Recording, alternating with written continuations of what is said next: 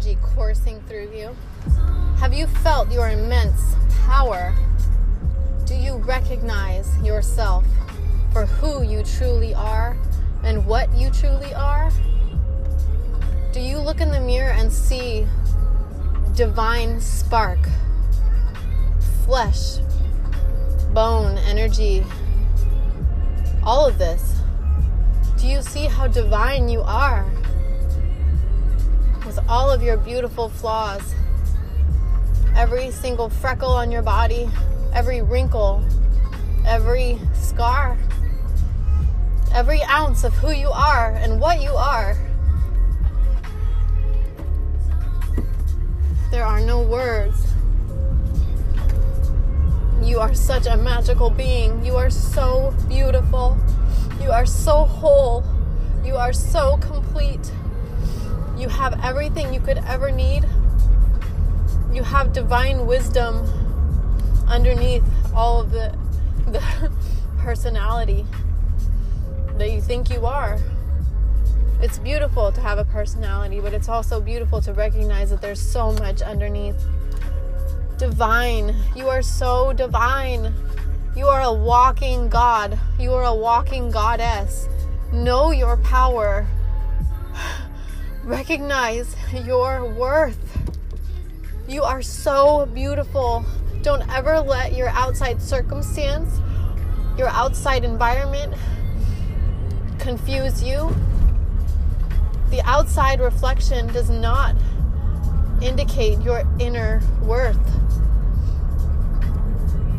the outside society and all of the stuff that we witness, it is not a true reflection of our inner being, of our inner world, of our inner landscape. Don't let the limiting opinions of other people, don't let other people's small mindedness interfere with your personal transformation, your personal purpose, your knowing of who you are, of all of the value and the incredible worth that you bring to the table by just being who you are. It doesn't have to make sense to anyone else but you. You know who you are. You know why you're here. You are waking up to the divinity within your own self. You are embodying the highest potential that you are here to embody. It is happening now. It is now. We are everything we need. We are the guru. We have the answers. We have the awareness. We are the consciousness. We are anchoring so much light and healing into this this dimension and this experience of who we are what a beautiful life. I hope you are able to see how divine you are. Your core essence, what is being communicated to you all the time. May you continue to be guided and know and feel your connection with your guides, your ancestors, your God, your divine source of inspiration and creativity in this life. May we all continue to realize our divinity. May we all continue to realize our power.